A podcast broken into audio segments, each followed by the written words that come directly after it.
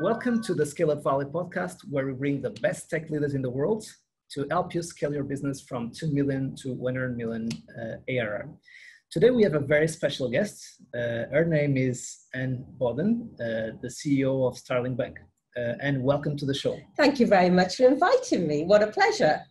So, we'd love to get to know more about yourself. We know that you have an amazing career uh, across very large enterprise and kind of starting up a company from the scratch in the fintech industry uh, where you have a, a, a, very good understanding is what's kind of a challenge. So how did you end up uh, starting starling bank? Well i was a computer scientist i spent 30 odd years in traditional banking working all over the world with big banks running their technology functions operations functions and also being front office and after 35 years, I came to the conclusion that banking was broken and the best thing to do was start a brand new bank. So I quit my job to start Starling. That's that's amazing. And and why Starling Bank? Hmm, I think that every other industry had been transformed by technology. I'm a big believer in technology, and and music had been transformed, shopping had been transformed, but nobody had actually transformed banking. And I knew that if we took all the best technology in the world and applied it to the banking problem, we'd have a very, very powerful um, transformation of the customer experience. So that was the start of Starling. Got it. And, and what's your dream for Starling Bank? So how, how do you like to see Starling Bank in 10 years? Well, we have a million customers and a billion on deposit, so we're growing very fast. Um, but I see our, our future being far more international. Uh, we currently have a retail business and a, a business um, uh, supporting small businesses. Uh, we have a banking as a service proposition, basically a SaaS banking service, where we support large organizations and small organizations, banks and fintechs around the world. Um, but the next phase is to take those businesses and go across Europe. Um, so um, in the UK at the moment, but Europe, mm-hmm. here we come. Absolutely, that's that's an amazing vision. And, um, and let's go to some of the pillars that we always have on, on the show, namely the first one that we believe it's critical to scale, which is having the right team for each stage uh, of growth. And especially for uh, scale ups who are growing uh, such a fast pace, it's it's very difficult to uh, celebrate and and being grateful for the ones who helped us to, to, to get where we are today. And also understanding that we might need another kind of profiles to go to the next stage to the next milestones of the business. So how do you work on your next version of a leadership team? And how do you react to this uh, evolution of your leadership team to, to which stage of growth and an organization is as good as its people and, and managing the people and growing the people um, and making sure we have the right people at the right time is so important. But in banking, it is rather special because each one of our positions has to be um, advised and maybe approved by the regulatory authorities. So I can't decide um, that is uh, to meet somebody, to hire them and put them in position. I've also got to ask the regulator and what the regulator believes is the best person for the job, um, and what um, the board think and what I think may all be different. Um, and therefore, growing a management team in the banking environment um, is, is, is, very different. Um, I read all the books I can about growing management teams, and I have to adjust them and adjust my thinking to apply to the environment that we actually live in in, in a bank absolutely. Very interesting point uh, about this particular industry where uh, Starling Bank is in. And another point that we discuss a lot is really not becoming our own enemies and our the bottleneck of growth. Uh, we always discuss about our own teams, but what about ourselves? Sometimes yeah. we are our most important enemies in achieving next and, and, and, and going to the next stage of our careers and of our impact. So how do you kind of assure that you are growing quicker uh, than Starling Bank itself? I, I, think, I think the important thing is that um, you know, I sometimes, you know, say I, that I am actually Starling is growing um, to a level where I feel much more comfortable. You know, my career is very, very different to um, mm-hmm. a, a, traditional startup founder. Um, I I started in the early 80s and through the 80s and the 90s and the mm-hmm. uh, and, and subsequent years, my teams got bigger and bigger. So, you know, I've run billion pound budgets and I've had 10,000 people working for me. And then I gave it all up to be a startup founder. And it was just me and one person that had to make the coffee. And that was shocking. Being on your own without all the security blankets of, of, of, a, of a structure, of people, of how things are done in a big organization. It was one big shock. And now, as Starling is growing and growing, um, I very much hope that I, at the end of this journey, Starling doesn't look like a, an HSBC or a Barclays, because I think how we change and how we manage companies is very, very different from what I experienced in my previous career. I'm very, very proud that we're a engineering-led tech startup culture. Mm-hmm. Uh, are we not an old-fashioned bank? Right, right. And it's a very good point, understanding in what stage of growth we are in. So to give some some extra context to to our community, uh, so what is the headcount of Starling mm. uh, funding rounds, the stage of growth? So where are you in? Um, we are about 800, 900 people. Um, uh, we are, have a million customers. Um, a billion of deposits, but still in one country. We're applying for banking licenses around the world. Um, as far as funding rounds, Starling funding rounds are very different. And that's because we're a bank. Um, there's a most startups work on the basis of you get a little team together and you develop a project and you release that, that MVP. And if customers love it, you raise a bit of money and you build a bit more and hire a few more people, and the organization grows in those stages. With a bank, it's very different. You have to get a banking license before you can actually uh, provide services to customers. And before you can have a, um, a banking license, you have to have built out all your tech, have a product that works, have a product that's been signed off, and also have all the capital in place. So I had to raise nearly 50 million pounds before I could actually have my first customer on the platform. And therefore, our funding rounds were very, very different. But um, we, um, the first two years, um, I sort of bootstrapped basically, um, whilst I built all this up. And then my first seed round was for 48 million pounds. Wow. But I buy them. What a seed round. I think it's the biggest seed round in Europe. And, and then we subsequently raised further finance. Um, I think we're now, you know, sort of, well, probably we just done our C round, um, going into ID round, uh, probably early next year. Well done. And in terms of um, going to the to the next topic, so we discussed it now, team, assuring that we don't become a bottleneck of growth of our own company. So the second point that I we always love to discuss when scaling up, it's about doing the exercise of subtraction of reducing oh, yes. complexity, simplification.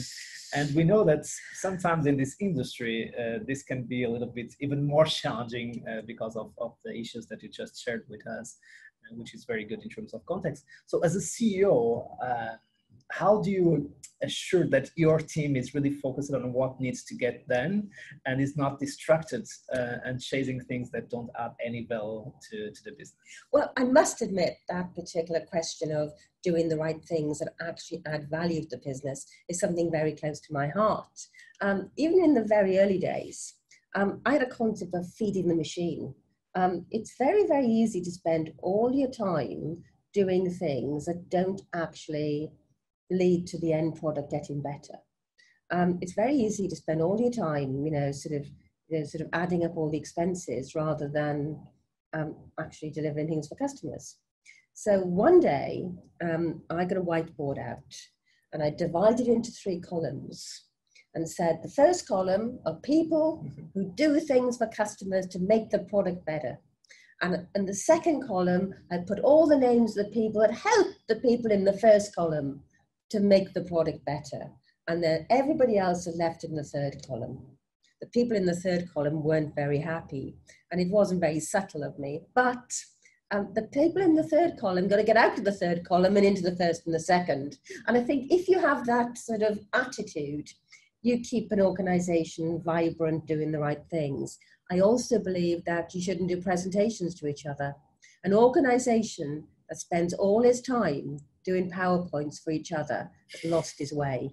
And finally, I think it's a question of looking at an organization and ruthlessly saying, stop doing something. Why are we doing that report? Um, surprise, you can ask any CEO, going to any organization and ask them, how many reports do you get a week? And then say, how many of those reports do you actually read?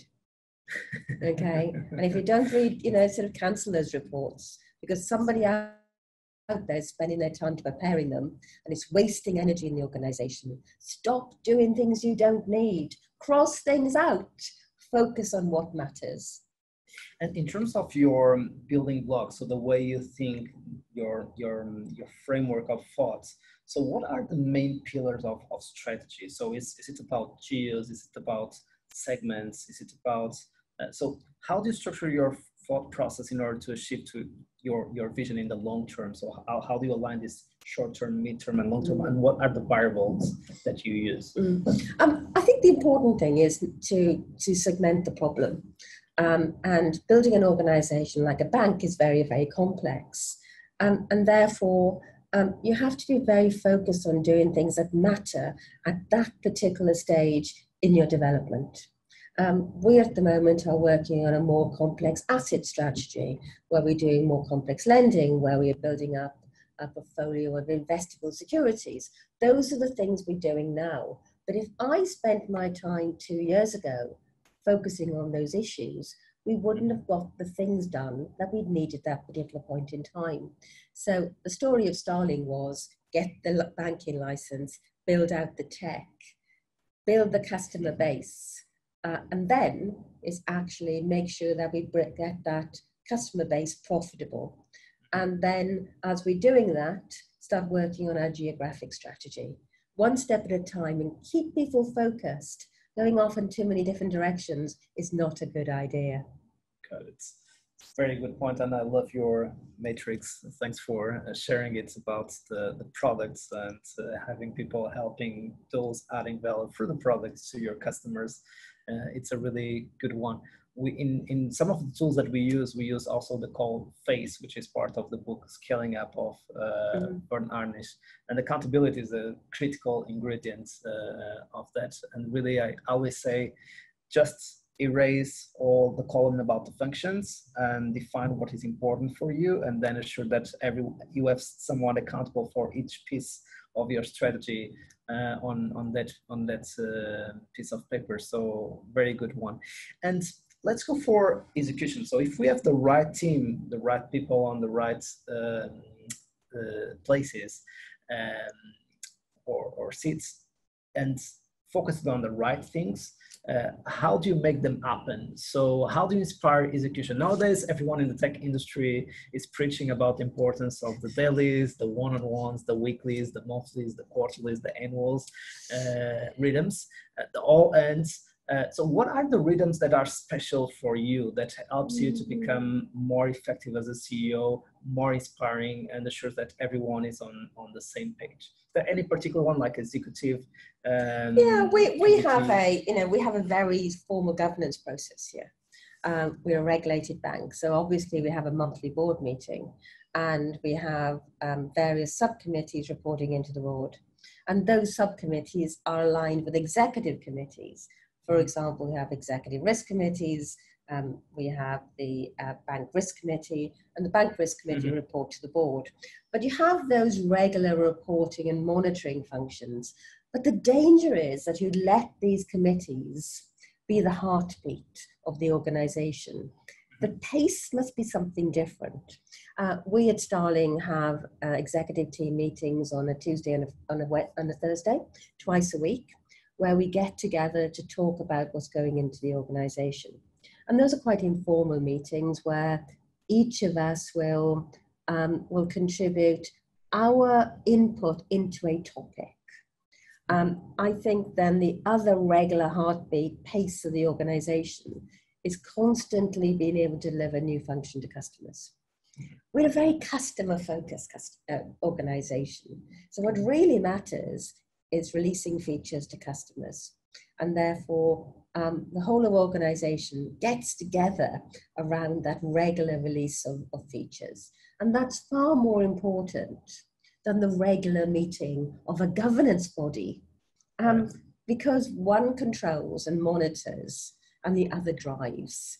Mm-hmm. Um, we listen to customers, we respond to customers. That the, the regular cadence of the organization is all around those releases. This is very interesting. Sometimes it's very complicated to convince a CEO to have a weekly rhythm with executive committee. Um, and, and usually we miss the strategic component of that regular meeting. So usually those weekly meetings are about going through the goals or the ones who have OKRs in place, the objectives and key results, what is in red or yellow, what we need to solve in order to move forward. And I always recommend to have a strategic discussion about a topic every single week, which would be more the strategic um, weekly rhythm. I see that you have two. So how, how do you structure mm. those? Yeah, and I think the big strategic thinking for me is um, my Sunday email to the board. Um, once a month, on the Sunday before the board meeting, I write a long email um, to the board awesome. uh, with all all the issues that are going through my head, the big strategic issues.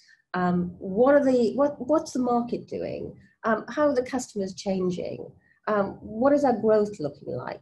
And I try try to raise it up to about four different big topics.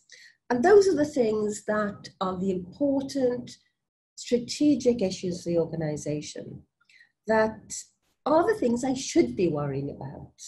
I mm-hmm. shouldn't be worrying about, you know, the, the refurbishment of a branch, some of, a, of an office in, in, in a certain part of the country. I shouldn't be worrying about um, perhaps the pay scale for a certain segment of the organization.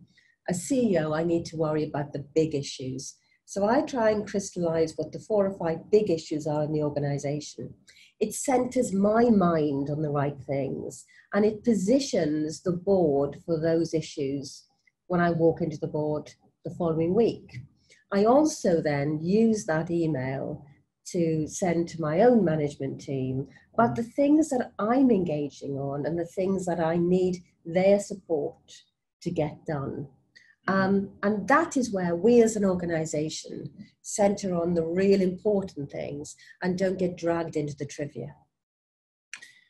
Very good point. Uh, I imagine with almost 900 people at, at Starling, um, assuring that your mind and your thoughts get to the entire organization, people understand the purpose, the why, the vision, uh, the short-term uh, milestones is very important and that's when 900 people politics uh, are already uh, very present in the organization. We can have a lot of friction in the communication rhythms and the communication flows across the organization.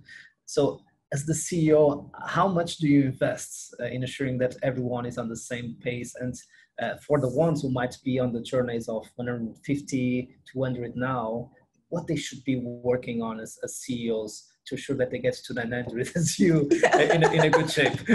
um, yeah, I think forming that vision and having the focus on the big strategic issues and, and communicating it to the board and to the rest of the organization is important. And you have to allow your own people, your direct reports, to communicate that to the rest of the organization. Mm-hmm. And they will do it with their own personalities mm-hmm. in the way that they they connect with that vision you cannot be assured whether those thoughts get to everybody in the organization. But we're very open here. Um, everything gets discussed in Slack. Um, mm-hmm. I'm a member of, you know, a lot of Slack channels. Um, I I think I have a reasonably good view of what's going on. Um, but who do I know? But it's uh, so I spent quite a lot of time in the evenings, you know, traveling home, whatever, um, finding out what people are saying about things in various Slack channels that give me a, a, sense of whether those messages are actually getting to the rest of the organization. And sometimes you have to correct, sometimes you have to change the language. Um, but isn't it exciting that we're in a world where we can convey these messages? um, I am in a very, very privileged position. When I started my career, we didn't have these tools. Mm-hmm. Um, organizations weren't like this. And I'm embracing everything I can to figure out how we can run organizations in better ways. And the question about how we convey those messages um, is important, but also how we check whether those messages are landing. Uh, and we, we use tools to actually um, sense check, um, text, test the temperature at mm-hmm. different parts of the organization to see if all our people are feeling the same way I do. Mm-hmm. Starling's very, very important to me. I live and breathe Starling. Um, but I want to make sure that everybody in the organization has the right relationship with the organization and can take as much as they can and enjoy the experience.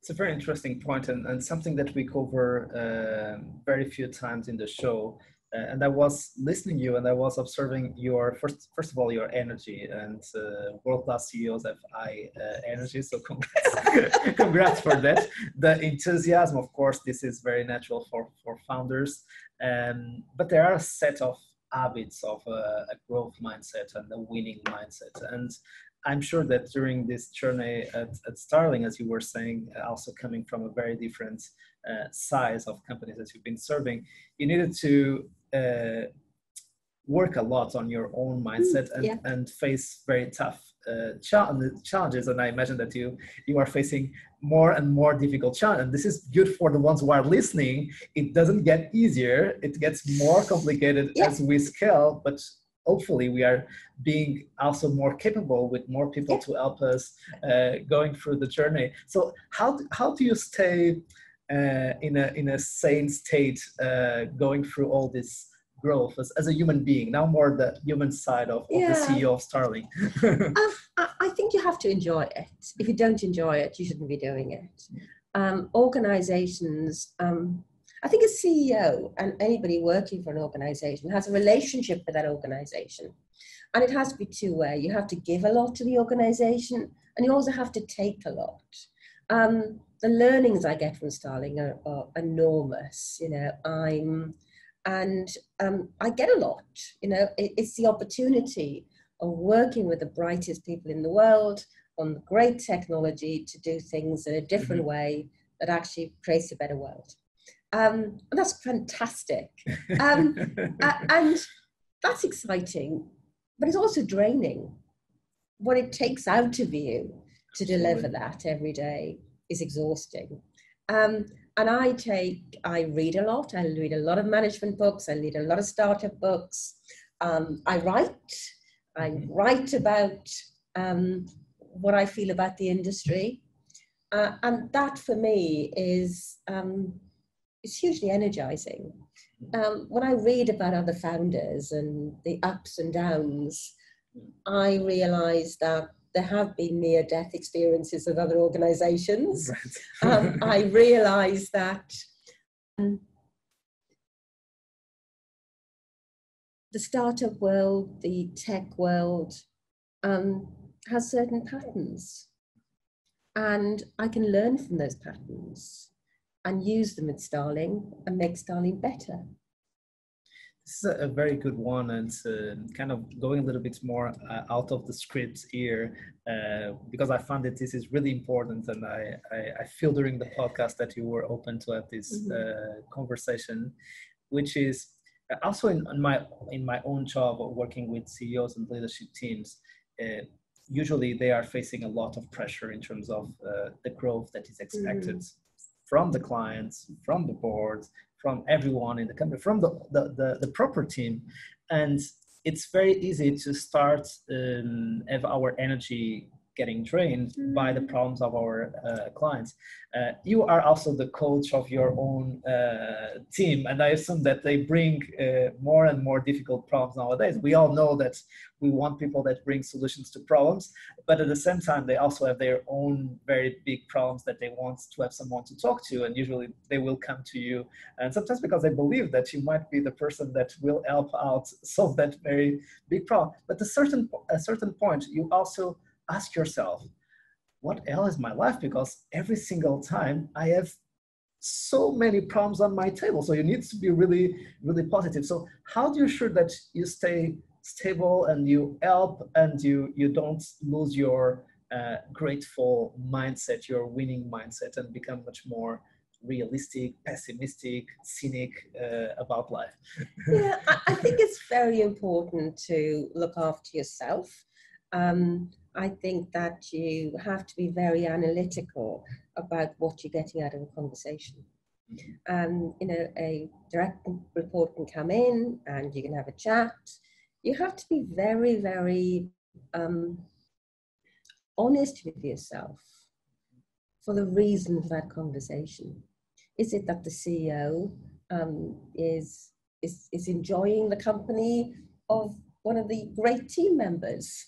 And that's an easy conversation with the CEO and and that person is taking more and more time because it's very comfortable, it's very reassuring for both sides, and it's enjoyable. Um, but should you be spending so much time in that mode? Uh, should you be spending more time having the difficult conversations, solving difficult problems? Now, I don't think CEOs should have a horrible day each and every day having difficult conversations. and you need to actually look after yourself. And you look after yourself by reflection mm-hmm. and you look after yourself by writing, writing emails to yourself about what's going on in your head. And you also look after yourself by having pleasurable social experiences with the team you work at with with and those sorts of things are important. Balance is very important. I think ceos need to be nice to themselves and not horrible to themselves all the time. Very very good point. and what a great way of uh, bringing the last question of, of the show and also our our favorite one which is if you would have the opportunity to meet Anne at the beginning of uh, Starling, what advice would you offer to Anne? Not to yourself, to, to Anne yeah, at um, that time. yeah, um, if I go back to 2014 when I started Starling, um, I asked somebody, what advice would you give me? And that person said to me, never give up. Whatever happens, never give up and you'll get there. And I followed that advice. Um, but what should I have known? What should somebody have told me? Um, I think that looking back, I spent a lot of time and effort pursuing um, initiatives and conversations that were never going to get me anywhere. Um, I wish I had that knowledge up front, but you only get that knowledge by going through the process. Uh, I think I was very naive in the beginning. Um, but if I'd known a lot and known more, I probably wouldn't have started. So looking back, I probably had just the right amount of knowledge Anne just the right amount of optimism to make Starling a success. And the, what, what a great way. Thank you so much, and for making your time to share your experience with, with the community. Thank you very much. And to our community, thanks for being on that side. We are always uh, looking to hear your feedback. Just write me at mike at scaleupvalley.com. Uh, and we keep here to help you scale from 2 million to 100 million ARR. See you soon and keep scaling.